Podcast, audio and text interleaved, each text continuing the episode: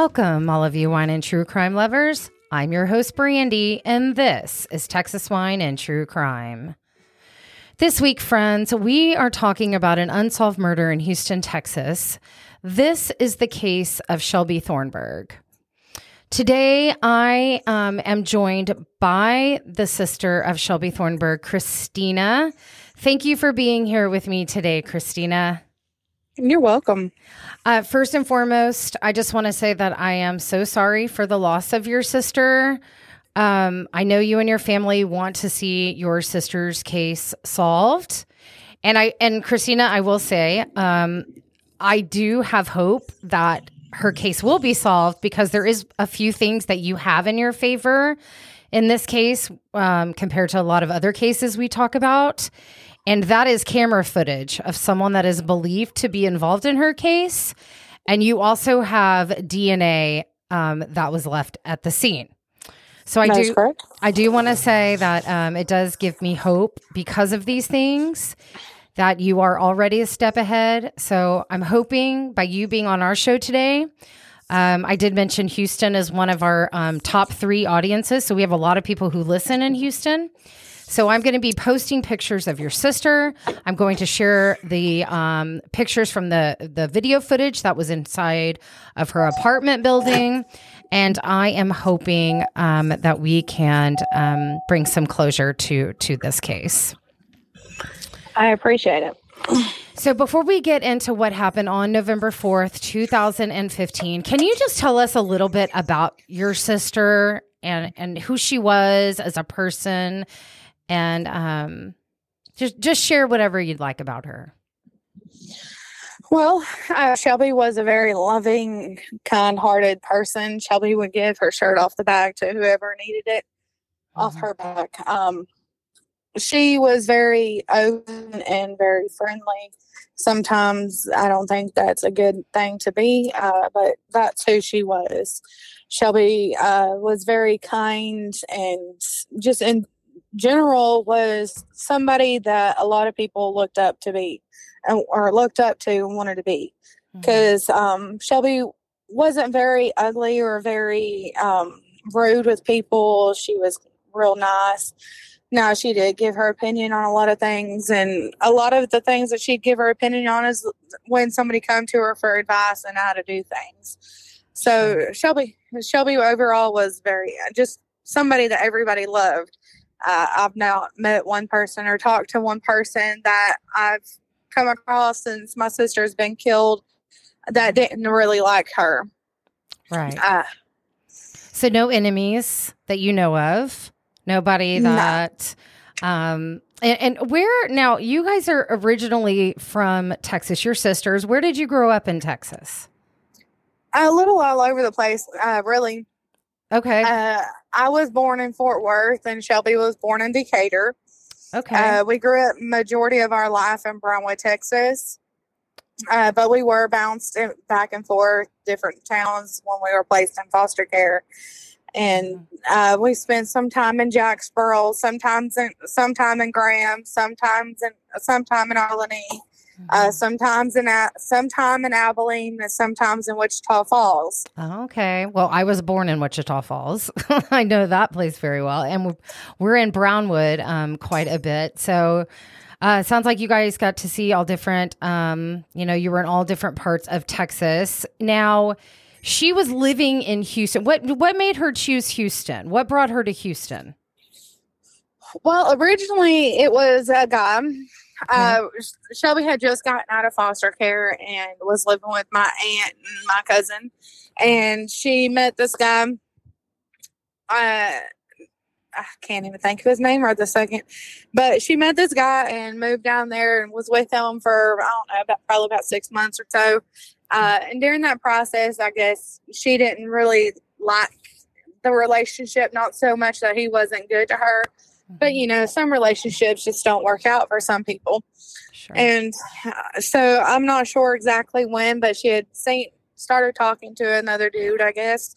Uh, I didn't know that it was really over between her and that one guy until she had posted a picture of her and this other dude on Facebook with uh, his kid.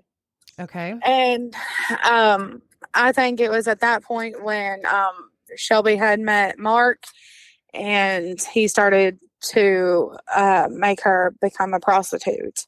Um, or in her line of business, it was considered a high end escort.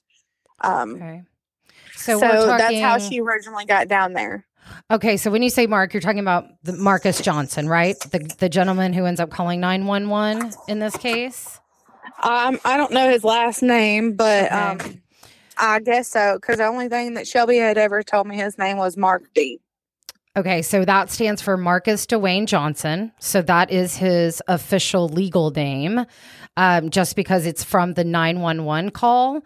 So they, um, so let let's kind of talk about. Um, so now she's there. She's in Houston. She's she meets, um, like you said, Mark D, and he ends up calling 911 um, in this case when he finds.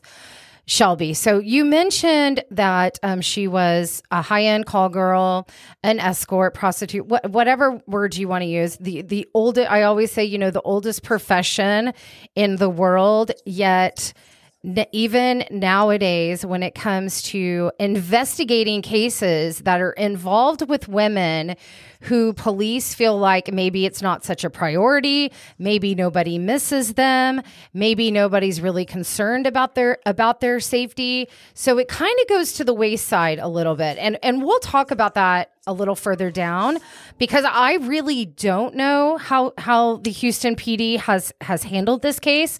So I'm hoping maybe you can give us a little insight uh, on the investigation. Um, but but no matter what what she was doing, she was a 20 year old beautiful girl, and She was. and she was viciously murdered. And the fact of the matter is is that it doesn't matter what you do for a living, your life doesn't deserve to be taken. Exactly. And that's why we're going to talk about this today because somebody knows something. I think um, it. I believe it only takes that one person to come forward, um, and so I'm hoping. I'm hoping um, that that bringing, you know, talking about her today um, brings this brings this case out to light for for people that don't know much about it. So so let's talk about what happens on that night. What do you know what Shelby was doing during that day? Was she hanging out with Mark D? Was she with friends? What happened up before she went to the apartment? Do you know? Uh, yeah, I didn't at the time, but over the over the process of going down there and cleaning out her apartment and talking to the investigators and stuff, um, I've kind of learned the grasp of what she had done that day prior. Okay. Uh, she had that day had went down and put about fourteen hundred dollars down to have some uh, breast implants done and a tummy tuck. Um, Okay. I found the paperwork when I went to clean her apartment out and of the down payment that she had put down for that done. Uh, that night, uh, my aunt had called her to see what she was doing. And it was probably about 6.30, I think she had said. She called her and Shelby said she was getting out the shower and trying to get ready for work. And so Shelby had gotten off the phone with her and told her she'd call her later. Um, and then so that was uh that was about 6:30 about 8:30 or so uh she let that man in her house or her apartment and then that's when um he had killed her. So it wasn't very long in hours between her doing all of what she had done that day Mhm. before she was actually killed. She was she had no idea this was even coming So I have a question. Who made the appointments for Shelby? Did she set them up herself or did Mark D do that? I'm not sure if she had set them up or if Mark had set them up. I know all the paperwork and stuff was done in her name and that she had put the money down because when I had called up there, Mhm. uh, they wouldn't talk to me over the phone. I had actually got, had to go in there in person because uh, I was trying to get that money so that way I could try to pay for her funeral cost.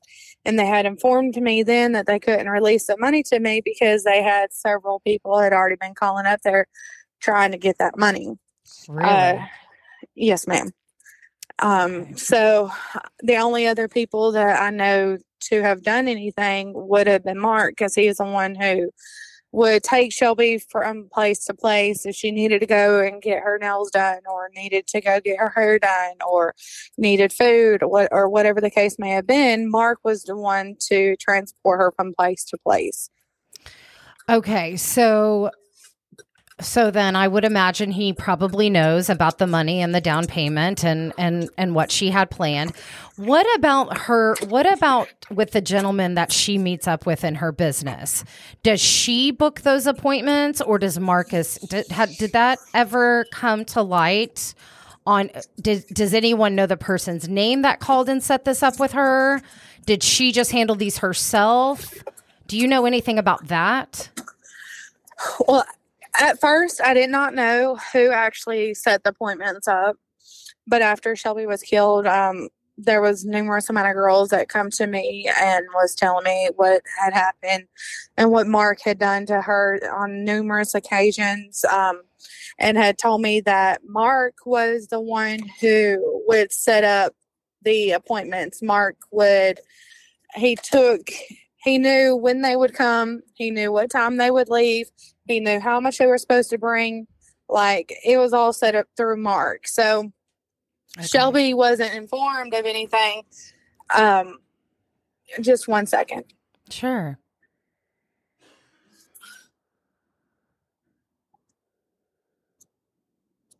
So Shelby wasn't informed. Sorry. Um, That's okay.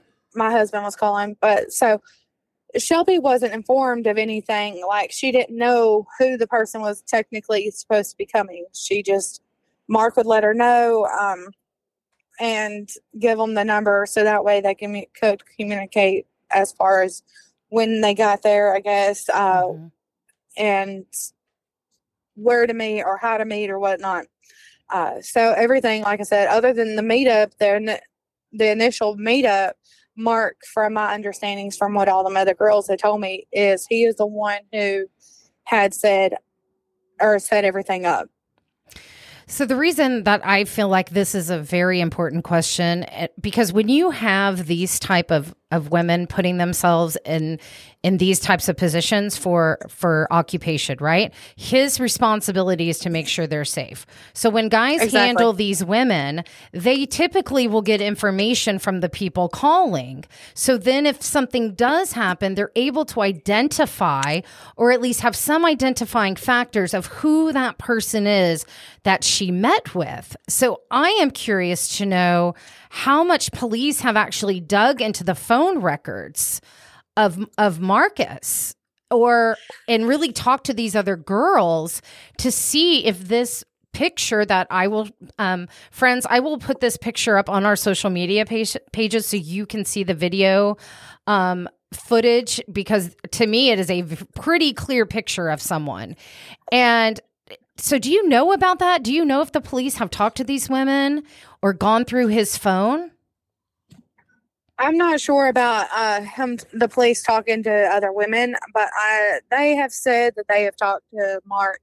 He's got an alibi for the night. That um, I guess they, I, and I, I don't think I've really asked about his phone records, but at this point, from my understandings, I don't think they technically have him as a suspect in Shelby's murder. Sure. Which which which is fine. I I understand he he did find Shelby. So let, us kind of talk about that.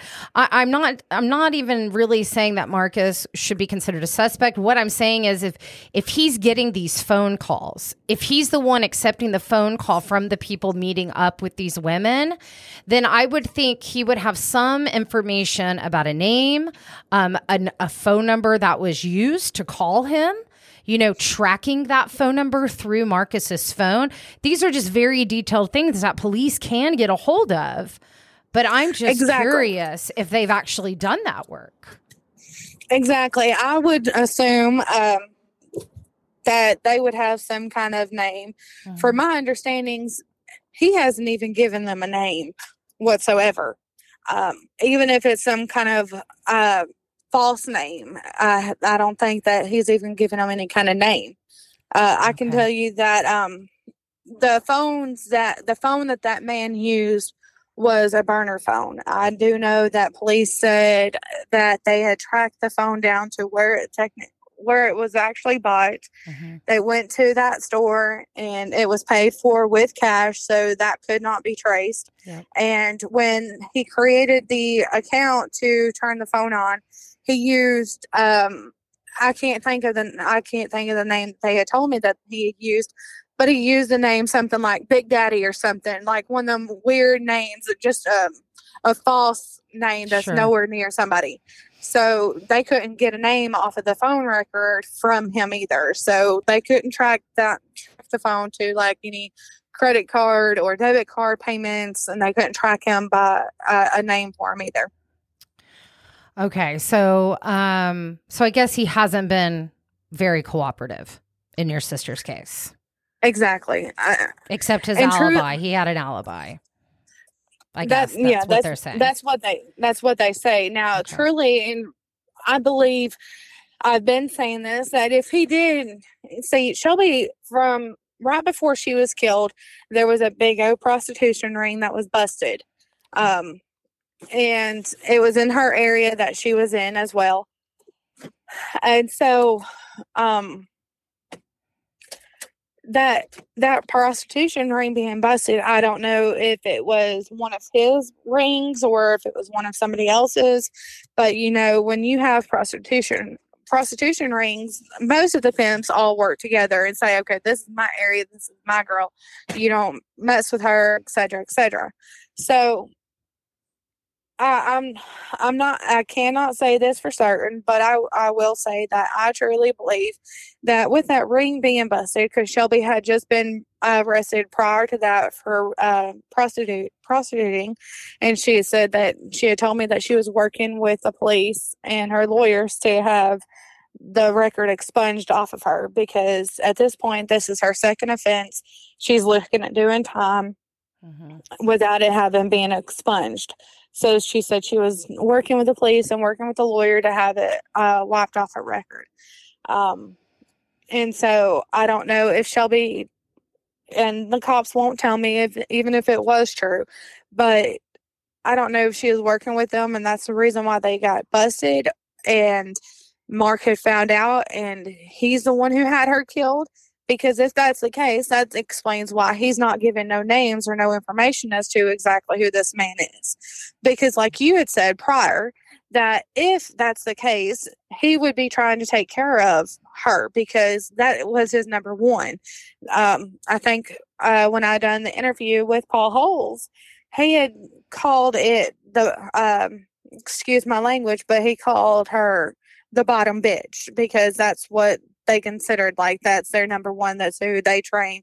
That's who they have trained every other of every other girl that comes in.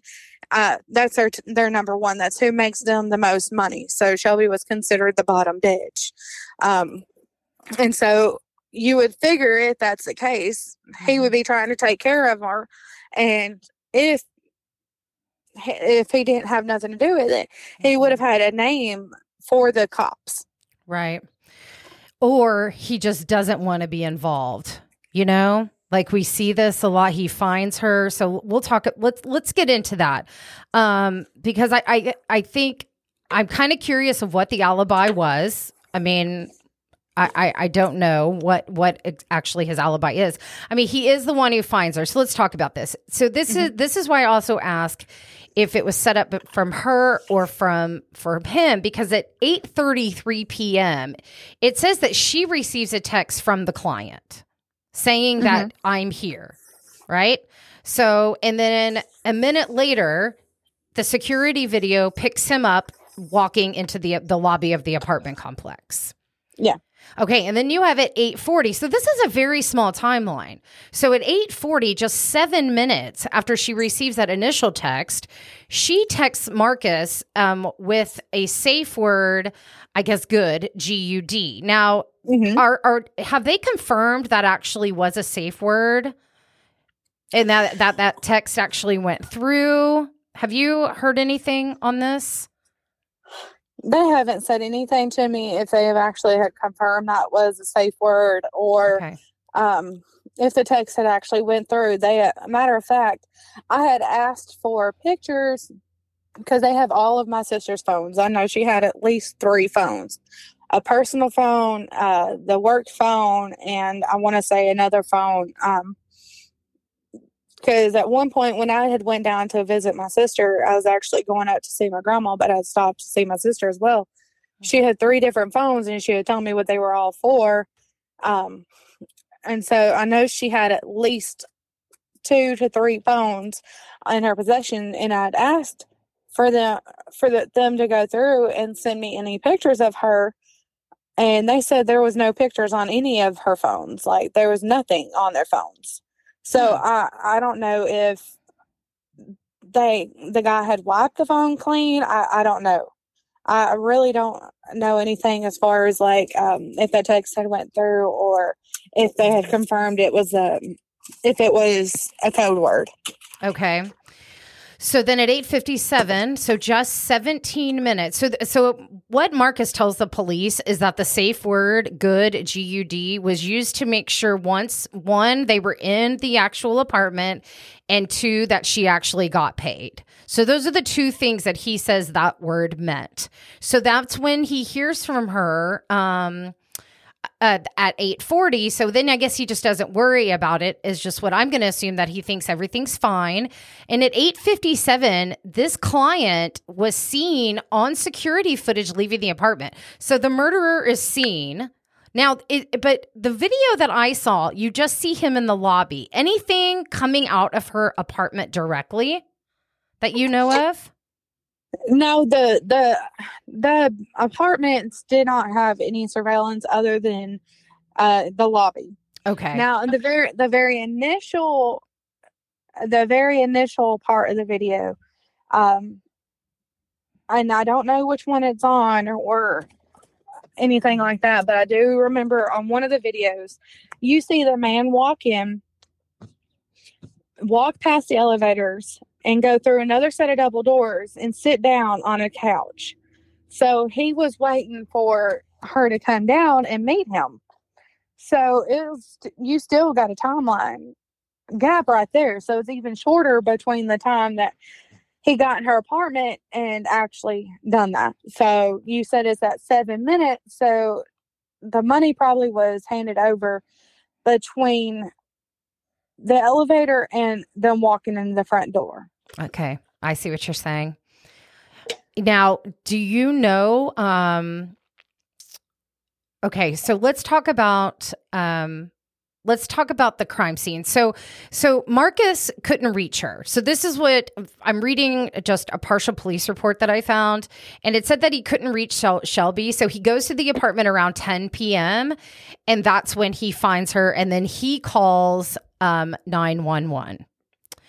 Um do they know if in the autopsy was there intercourse, sexual intercourse involved? Do they believe it just happened so quickly right after they walked into the apartment? Um, the way she was found. I mean, what do you what do you know about what they found at the crime scene and in the autopsy? So, from my understandings, is that there was sexual intercourse and DNA was found on her back. So it was um, I don't know if it if if it had lasted mm-hmm. very long. I mean, I, I don't know, but they said there was sexual intercourse that was found and that um, the DNA was found on her back.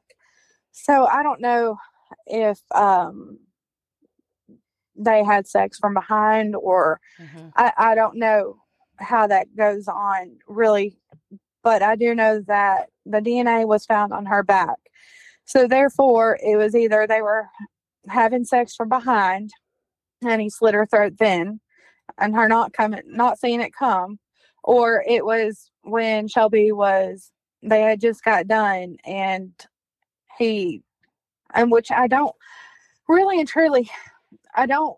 I everything still blows my mind because when you think about it, there's several different there's several different ways, and with the knife that he had he had to use.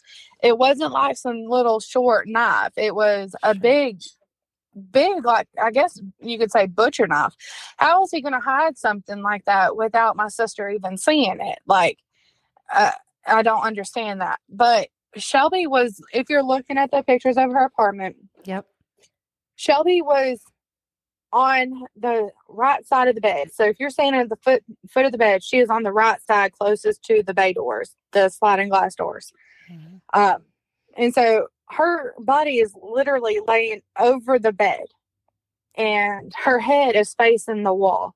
That's how she was found dead. So, like I said, I'm not, I don't know if it was so much the fact that it was during or if it was after, but either way, how are you going to hide a knife like that? There's got to be some kind of gap between there or some way where he can grab that knife without her noticing it. So here is just a, um, I'm going to just take a guess. And I'm going to, now I want you to look at his outfit he's wearing in that video. I don't have the video up in front of me, but if I can remember right, looking at that video, his shirt would go over his pants pocket.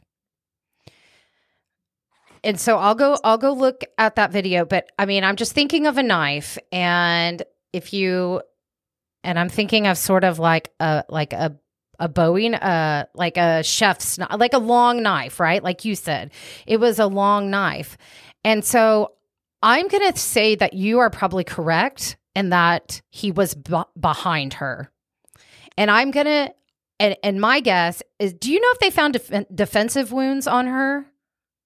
There was one on her left wrist where she had put up for self defense. Um, Okay, it wasn't a matter of like I guess he went to grab her and she seen the knife come around in front because I know I do know that uh the cops had said that she was cut from behind Yep. uh left to right. okay, so that means he's right-handed. So Yeah. we're talking about a right-handed person, and I know there was uh, blood splatter that was on the opposite side of the wall, which would mean a clean cut from left to right. So we're dealing with someone right-handed. So I'm going to take a guess and say that cut on her left wrist probably came from, you know, if he grabs her from behind, you know, just a reaction to lift her arm up, and when he came across that left to right, I think it got her wrist. Yeah. Because I, know I Otherwise, know I think we would see more than one with that type Yeah. of weapon if she was facing him. and if she had seen it coming at any time, I do know that Shelby had uh pepper spray. You know how close the couch was to her bed. Yep. She I had, uh, she had um, pepper spray at the corner of the couch that's closest to the bed. So it was literally in arm's reach from her. yeah. She didn't see it coming at all. It was, it was something. And I'm looking at the picture of the video.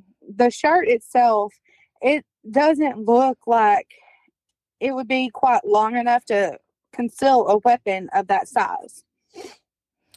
Now there it is mm-hmm. a little bit baggy, but it's not it he's got his hands in his pocket and the shirt's not even really touching the bottom of his pocket. They're Wondering if he had- across his waist, like where his down in his private area. It's not even that far down. Yeah. So he would technically need a pretty big sized shirt to conceal a weapon like that. I'm wondering if he had some sort of knife holder or something inside of his pants or just something to where she could not be able to see it, that it would be that- hidden. And so it, ha- That- I mean, you know, it had to be, it wasn't hers, right? I mean, we know he brought it in, Uh right? I mean, they did, you, that knife was not identified being one of her knives, there was was, it? no knife, there was no knife found at the scene, so he took it with him. Okay. Okay. So we cannot sit here and say that it was or was not. Right, but she didn't have any butcher knives or anything that had like a one missing or in her kitchen or anything like that. She didn't have. She didn't have. Um, you know, like most houses, they've got the knife blocks. That I, I do. I've got one of them knife blocks. It's a Pioneer wife, kni- wife knife block Mhm, that's sitting on my counter, mhm. and it's got the butcher knife. It's got the serrated bread knife. It's got um, if the flat end Sure. shorter knife. Uh, it's got got all the steak knives and stuff like that to it. Mm-hmm. So she didn't have one of those. But I do not recall when cleaning her apartment out even finding one big knife. Okay. Okay. Well, and also, if he was to get up and go to the kitchen, again, we're not talking something that would have happened from behind. You know? Yeah. So so I think it's safe to say that he got it in somehow. He approached her from behind unknowingly, and I'm willing to bet that that one defensive room wound was actually just her arm going up and him trying to come from left to right probably got that wrist. Um, so Marcus shows up at 10 o'clock. He can't, he doesn't hear from Shelby. He's worried. He says he, he goes to the apartment. He finds her. He calls 911 and um, basically tells them someone is dead. He said, I think this was a quote taken from him. Someone is dead. Someone has killed my girl. Um, is the words that that um, dispatchers used when when um, commenting on the 911 phone call. Um, and I did mhm. I, I don't know where it is, but I did hear Mhm. that video. Um okay. As a matter of fact, I think it's in one of the shows that I done. It's either well, it was Crime Watch Daily, but now I think it's True Crime. Um, I think it was in that one that they had played the um, the, the, actual 911 call. 911 call. Yeah. Okay. I think um I did I did um I think I did see it. I I definitely know that it's out there um to listen to. So, I think it also it was on a website um that um it was on a website that I found about Shelby that someone had posted just videos that um, I believe they had done with you and um, the 911 call. There's pictures of the crime scene. Um, you know, I, I mean, it's, you know, here's the thing. Here's the thing. We, I, do you think it was, do you think it was a hit? Do you think someone went there with the intention to kill her or do you think something went wrong? Do you feel like she this could this is just a a random act of act of violence on on a call girl? Um, you know, we saw this with the um the murderer that when it that was doing this he was we found out he was engaged he had no criminal record i mean he was about to be married and he was on trial for killing four women he met off of craigslist so we know it can be anyone right we know that, that the dna found on shelby did not match anyone um any co- in any codis records correct Yes, ma'am. yeah, so there is no hit. So we know that this person at least does not have a criminal record or has had to submit DNA for anything, correct? Yeah. Okay. Now, hmm to answer your question, I do believe that it was a hit. Okay. Um, whether Mark had it done or not, uh, the with considering the fact that the prostitution ring was busted right before, and a matter of fact, there was another one busted right after she was killed, um, and it was literally days after that Shelby was killed. Um, so whether it was him that had it done or if it was a serial killer, because I don't believe that he's never done this before. His demeanor and the way he's walking and the way he's holding himself, it's not like you just had done something wrong for the first time in your life. This is something that you, the way he's doing everything, it's like he's done it before. He's had, he had to know, because I'm not, not ever doing no research or ever having any knowledge of how to do anything. I wouldn't know exactly how to cut somebody, where to cut them, what's the easiest and the quickest, but yet the most brutal way of killing somebody. Um, Right. and being able to get away with it. You would figure if it was some somebody who had never done anything. Yeah, I mean, you have. Left hairs, but you and you've got video surveillance. Not first of all, I don't think you even realized that there was cameras in this apartment. But even if he did, he knew to wear sunglasses. He knew to wear that. He knew how to hold himself away from things. Sure. Like Sure. it, it's not. It's not like I just walked in there and I I ain't done my my research on certain on certain things because he he knew what he was going in the in there to do. He had an intent. He went in there and done it and got out. Um, any um, you know, I'm curious because typically, um, unless you're just a drifter and you're not from the area and you're using some sort of um, call girl service, I'm going to assume if you're from the area and this is something that someone is used to, they're going to typically probably go back to what they're comfortable with, right? I'm wondering if there are were any girls in the area or anyone that ever worked directly with Shelby that recognized this guy. Or just I mean, I'm just kind of shocked that no one has come forward to say that they even I mean, recognize him. I'm sure maybe police have received maybe some tips, but right now that person has not been identified. Yeah, no, there's um there's we've had people call in um and still to this day there's people that call in and say i think it's this, it's this person or i'll get messages on my support team shelby page i don't get on there as often as i should but i mentally cannot get on there like I need to to run sure. that page. Uh, it takes a toll on me, and it then it takes a toll on my whole entire family. But there, people will send me screenshots of certain people that do resemble the guy. I turn it over to the police, um, and but they say that still to this day they're receiving tips. However, there's one right now that they're waiting. Um, to get DNA from, but because of his line of work, they're mm-hmm. having to wait for the FBI mm-hmm. to get his DNA because of, like I said, his line of work. Okay. Um, so they're having that's a whole nother prog a whole nother thing right now. Yeah, because it looks like the part um so you mentioned the hair. So there was a hair um so part of the DNA evidence that was run through CODIS, there was no hits, but there is other DNA evidence that they took using tape lifts, um, and that has actually never been tested. So is that what they're waiting on? Is that what is that the DNA they're trying to test? Do you know? From my, from my understanding, the only DNA they had gotten was hair follicle. Okay. Um, so they said that they got I think like 50 strands. I don't I don't know. It was quite a bit of hair. Um but they ran I know they said that they ran one which is a hair that tested for him. Mm-hmm. Uh I'll suspect. And then they ran another strand and it come back for an unknown female. Um and so which that don't quite under I don't quite understand that.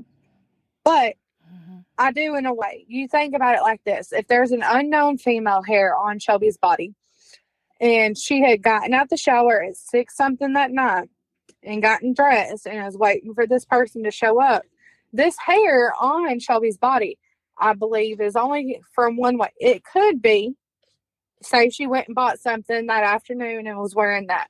It could be from where another woman had tried it on at the store. Sure. But if it wasn't and the clothes were not brand new because from what i could see the evidence uh the pictures on the floor it's not something that she had just bought it's something that she's had. Um mm-hmm. so that female hair to me is first of all this man has got to be probably married and his clothes were washed with his wife's clothes. Yep. So he has a daughter and it was washed with his daughter that hair is probably his wife or his daughter's hair. So run those hairs mm-hmm. that you've got DNA off of or whatever, run a de- genealogy test. I, in Brownwood, Texas, I don't know if you know uh, about this case or not, but in Brownwood, Texas, a year or so after Shelby was killed, this girl I went to high school with, uh, I think her name was Char- Charity. Um, I can't think of her name right off off the top of my head. But anyways, they had DNA off of her. They had no video of this man. They had no suspect. Um, they had nothing. They just had DNA. Well, they ran it through Dakota's base. It cut come up nothing. Well, they've done a genealogy test, which were they were able to say what kind of color hair he had, uh, what color eyes, uh, give an outline as to what this picture of this man looked like. Sure. They posted this picture on online and was looking for him. This picture looked almost identical to her actual killer. It actually was so I so close to what her killer looked like that he turned himself in. He went to his pasture first. He told his pastor what he had done. His pastor then went with him to his house to tell his mom and his dad what he had done. His mom and his dad drove him to the police department and to turn himself in. Mm-hmm. All off of this one thing. Now, I know several cases have been solved by doing um I, I, don't know if it's considered genealogy or what it is, but where they run it through the ancestry base. And mm-hmm. okay, I know you're not going to get close to, you're not going to find that person really and truly because if they're a killer, they're not going to put their their DNA out there like that. But there's been several cases where they have ran it through that system and come and it be their grandparent or their mother or their sister or their brother or something. Mm-hmm. Somebody close to them that's got that DNA that matches them. So they go to them and they say, okay, well, I, I need this and this and this, or whatever, however they say it. And that's how they get their killer. Now, why can't they do that with Shelby's case? Why can't they run it through one of them DNA websites where they can see if it comes back to hitting a close match or something? Mm-hmm. I don't understand. If they've got enough to run for all these DNA tests, why can't mm-hmm. they run it through the, that test to find some his family member to find him? Sure. So, um, we talk a lot about this. We've done lots of cases when it comes to genealogy testing, um, when it comes to um, there, uh, there's a place right in Texas, not far from Houston. Um, so if you look at DNA solves, if you if you just Google DNA solves, you can you can read about all the work they're doing. This is a very um, Krystina. We could probably talk about DNA and and what it's doing and evolving in genealogy uh, for for hours. But believe it or not, there are actually um, when it comes to police departments working with these DNA companies, because you know, most of these are private companies, and these are police officers that, you know, either think they they've got it they don't want too many hands in the you know hands in the bag um, when it comes to to solving you would think they would all use it right but i have found come to find that it's actually not that simple so if you give your dna to somewhere like um, ancestry right? If you go to Ancestry's website, it basically says you're giving your DNA voluntarily. So even if you have committed a crime, your D- your name would never be given to any sort of law enforcement.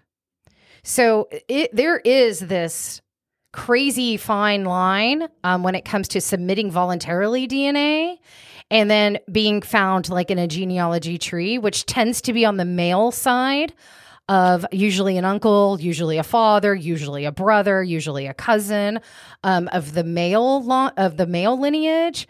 So, um, why they haven't tested those hairs? I agree with you. I think they came off of a woman that came off of him. That's what I mm. think. And right when before you even said the part about him being married, ha, well, all, all of that, I I I firmly believe that it came from him if she had showered and really didn't do anything else and then they find women again why not just test it so you know do how do you feel like the police have handled this case since the, from from the beginning? How do you feel like they're handling it now? Or do you get updates from them? How, how does how is that relationship? Uh, well, until the new investigator come on Shelby's case, I don't know his name. He told me it before, but I don't I don't remember it. Um, there was no communication between me and Crowder or me and Dustin. I didn't even find out, um, or not Dustin, but um, I think that one one was Dustin Crowder. But um, the there was two original investigators on Shelby's case. One of them I hadn't even found out that he wasn't even on Shelby's case until I called up there and I was trying to figure out how to report uh, the investigators on Shelby's case because there was no communication. I could send email after email. I could call and leave a voice message and voice message and voice message and email and this and that. And they would never respond to me. So finally, I was just like, well, I guess I need to like report them or something if they're not doing their job. Like they're not communicating with me. They're not like i'm literally, because shelby's biological father had signed over his rights on Shelby. So he has no legal rights to Shelby at all whatsoever. Okay. My biological father, uh, Robert, had ended up adopting Shelby. So legally, I am the only next of kin other than Robert. And that they're entitled to tell any information to. Like my mom's dead, my grandma's dead, her biological father is not there. Robert don't have any rights to her anymore because where we were placed in foster care that last time he signed over his rights. So there was nothing.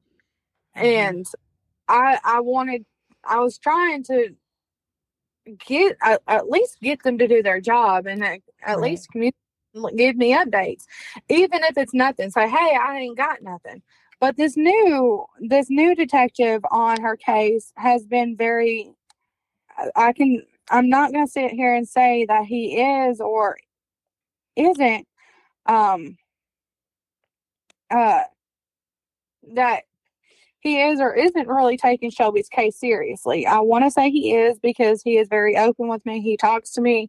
When I message him, he'll message me back. That's like I've got communication all the way back. I was trying to sit here and scroll through my phone to see um, let's see, let's see, let's see. I've got so far, I'm all the way into 2020 uh, of mm-hmm. this man talking to me. And he's been very open, very honest, very forthcoming. So on October 29th, 2020, is when um, I, I, was able to start communicating through him to him through text message. And this is his personal cell phone. So he gave me his personal cell phone number. Um, and the last message I sent to him was on the 2nd of February, or no, on March 30th. And I said, anything new? He said, waiting on the FBI surveillance uh, operations groups to be available to get DNA, the guy's DNA. Okay, so Crowder is the one that's in the the investigator now. So Crowder wasn't and still really doesn't communicate to me. He said Crowder talked to them yesterday and was told that they are tied up at the moment. So that was on March 30th. Um, Do you have um, the? Did you get the public record police report uh, police reports from from the Houston PD? Do you have you have access to those? They've given you access to all the information about her case. They won't give me any access to nothing. And I really and truly do not know where to start or begin to try to find any information about the police or her case. Okay, let's talk about that offline um, and see if I can help point you in some directions.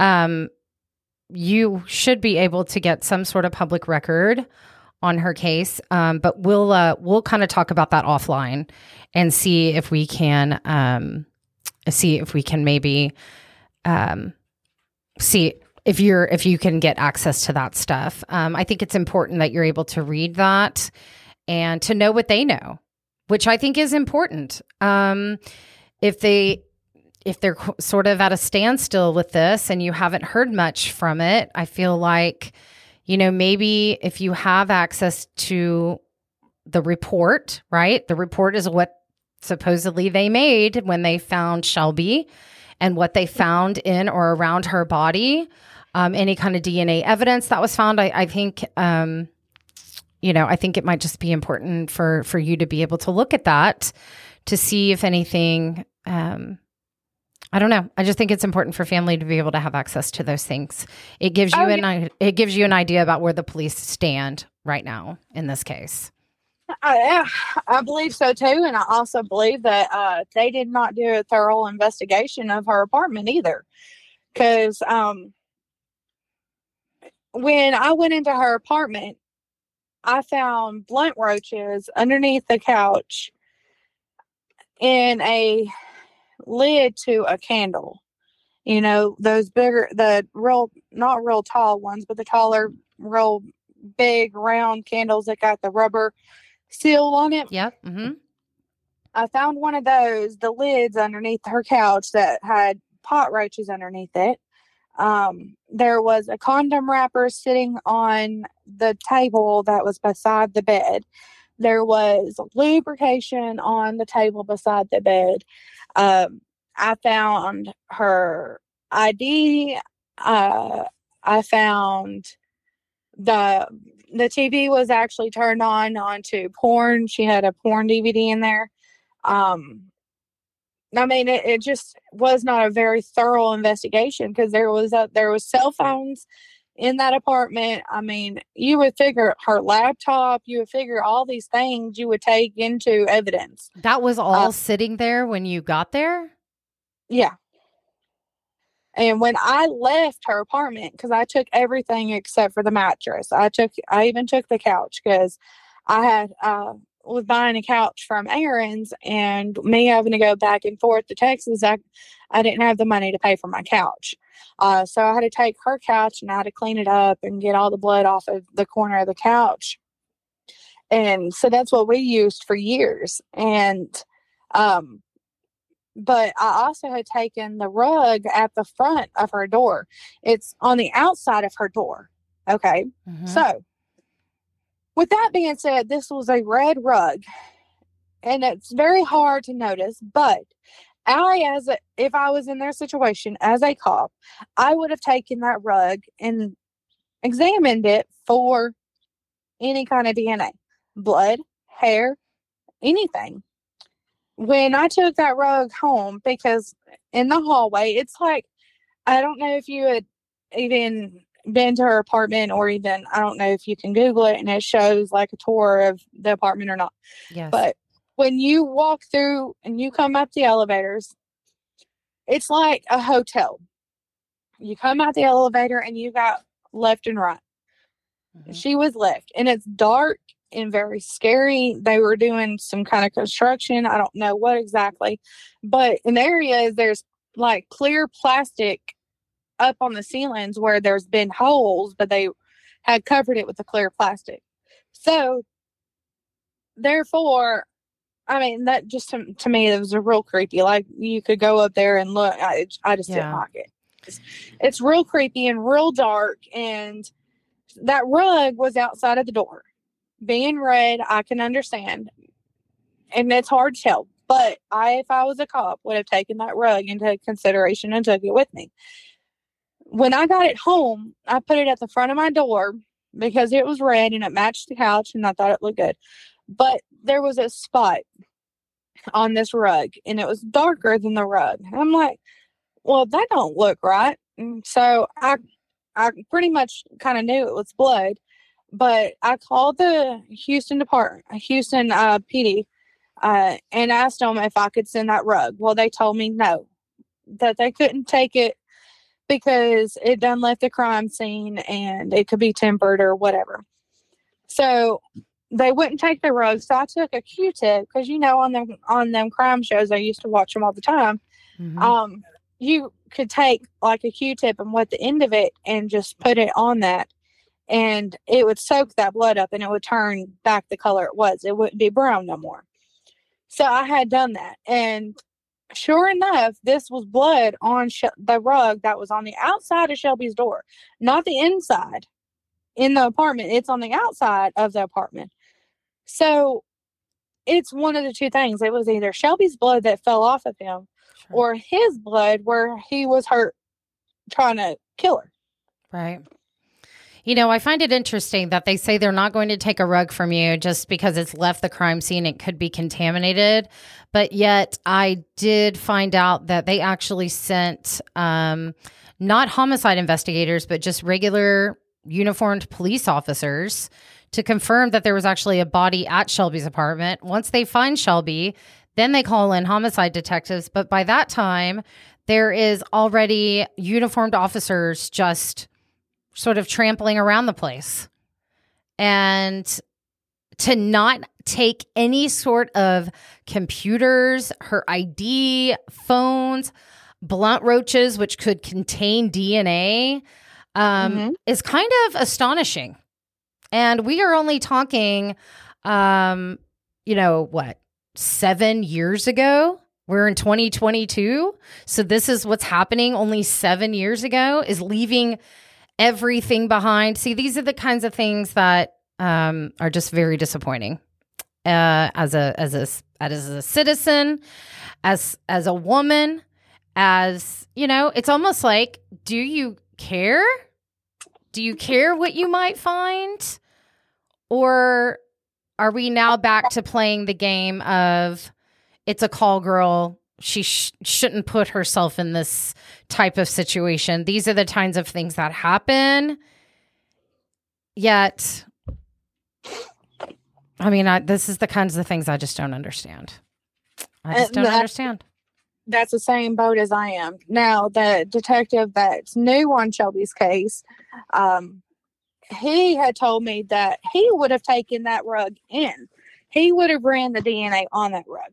However, he could not technically use that DNA in court because it being left the crime scene. He couldn't technically use it in court, but he could use that DNA for comparison and run other tests and stuff. Like, I didn't know from, I didn't, I didn't know that from my understandings, it's when you have blood, when you have hair, when you have semen, when you have whatever the case is, you ha- that's a difference in the strong. I guess you can say that how is ran. It still comes back, right. but takes less of something to be able to run it. So, because the hair follicle, they say if it doesn't have the root, it's not as strong. Like it's harder to get DNA off of it. But if it has the root, it's easier to get DNA. Right. But blood is straightforward. There's no if ands or buts about it. You're going to get one straight thing. It's not as hard.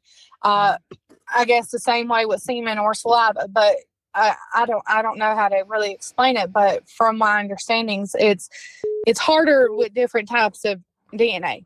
You get all the same rule or the results. It's just a matter of how you can come up. I guess you can come up and get that DNA.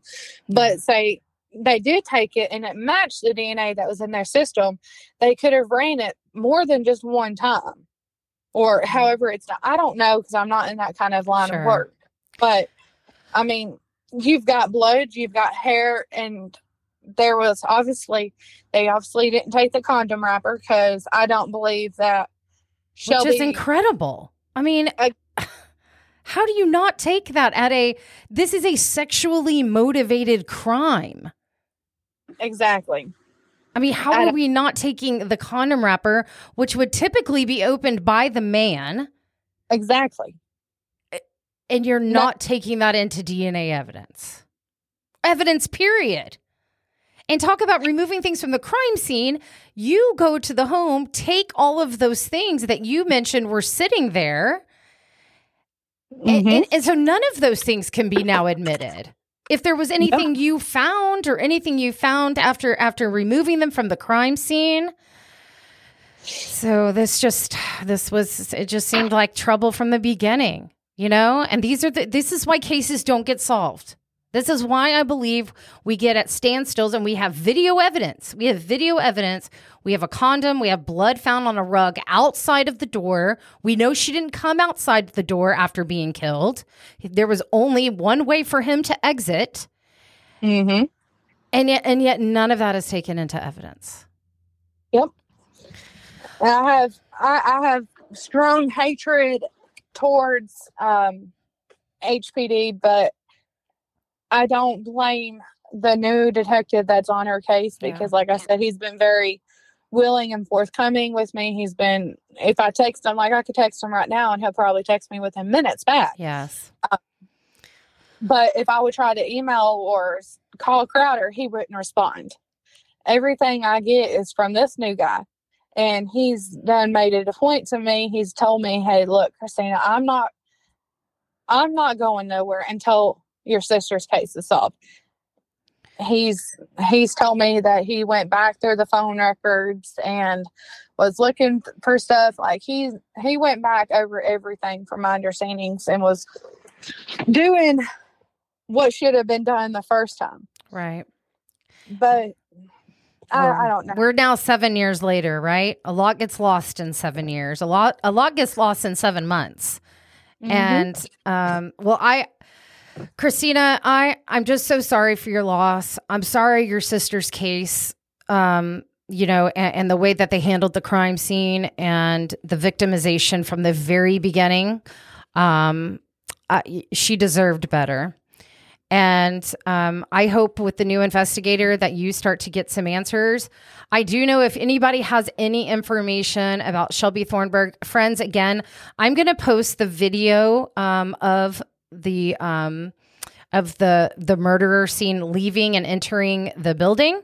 There is there was some uh, clear like you know clarification done on the actual on the actual video. So you can you can see a very good detailed um, face of a person. You can see his entire body shoes everything. So if you have any information you can contact the houston crime stoppers at 713 222 tips that's 713 222 8477 there is a $5000 reward leading to the arrest. Um, of Shelbey's murderer. And I always say, if you don't want to call Houston PD, call your local PD. Tell them you have information about Shelbey's case. You know, think about where you were if you were in Houston on November 4th, 2015, or anyone um, living in that area. Again, please look at this face. If you recognize him or recognize anyone he's associated with, please call in um, and, and let them know. Krystina, is there anything else you wanna you wanna tell our listeners, or anything else we should know? Uh, the only thing uh, is, I did somebody on a support team Shelby page had asked me to create another GoFundMe page to try to raise um, more funds for the reward of okay. whoever leads us to the killer of my sister. I have also offered a thousand dollars of my own money, so at this moment, the reward is technically at six thousand um, dollars. So I, I, really can't afford to do more than that, but I do have that GoFundMe page, and it is posted on Support Team Shelby to help raise a, a higher reward to try to find my sister's killer because it has been seven years, and we would like justice. Okay. Krystina, thank you for coming on. Um, I, I wish nothing but closure for you and your family in, in Shelbey's case. Um, I hope the investigator stay in touch with them. You and I will talk offline, and um, I can maybe give you some few tips about asking um, this current um, investigator you're working with on any kind of open public records that you and your family can look at. Um, so thanks again, Krystina, for being here. And friends, um, we will post all of that on our social media. And uh, Krystina, thanks again, hon. I appreciate it. You're welcome.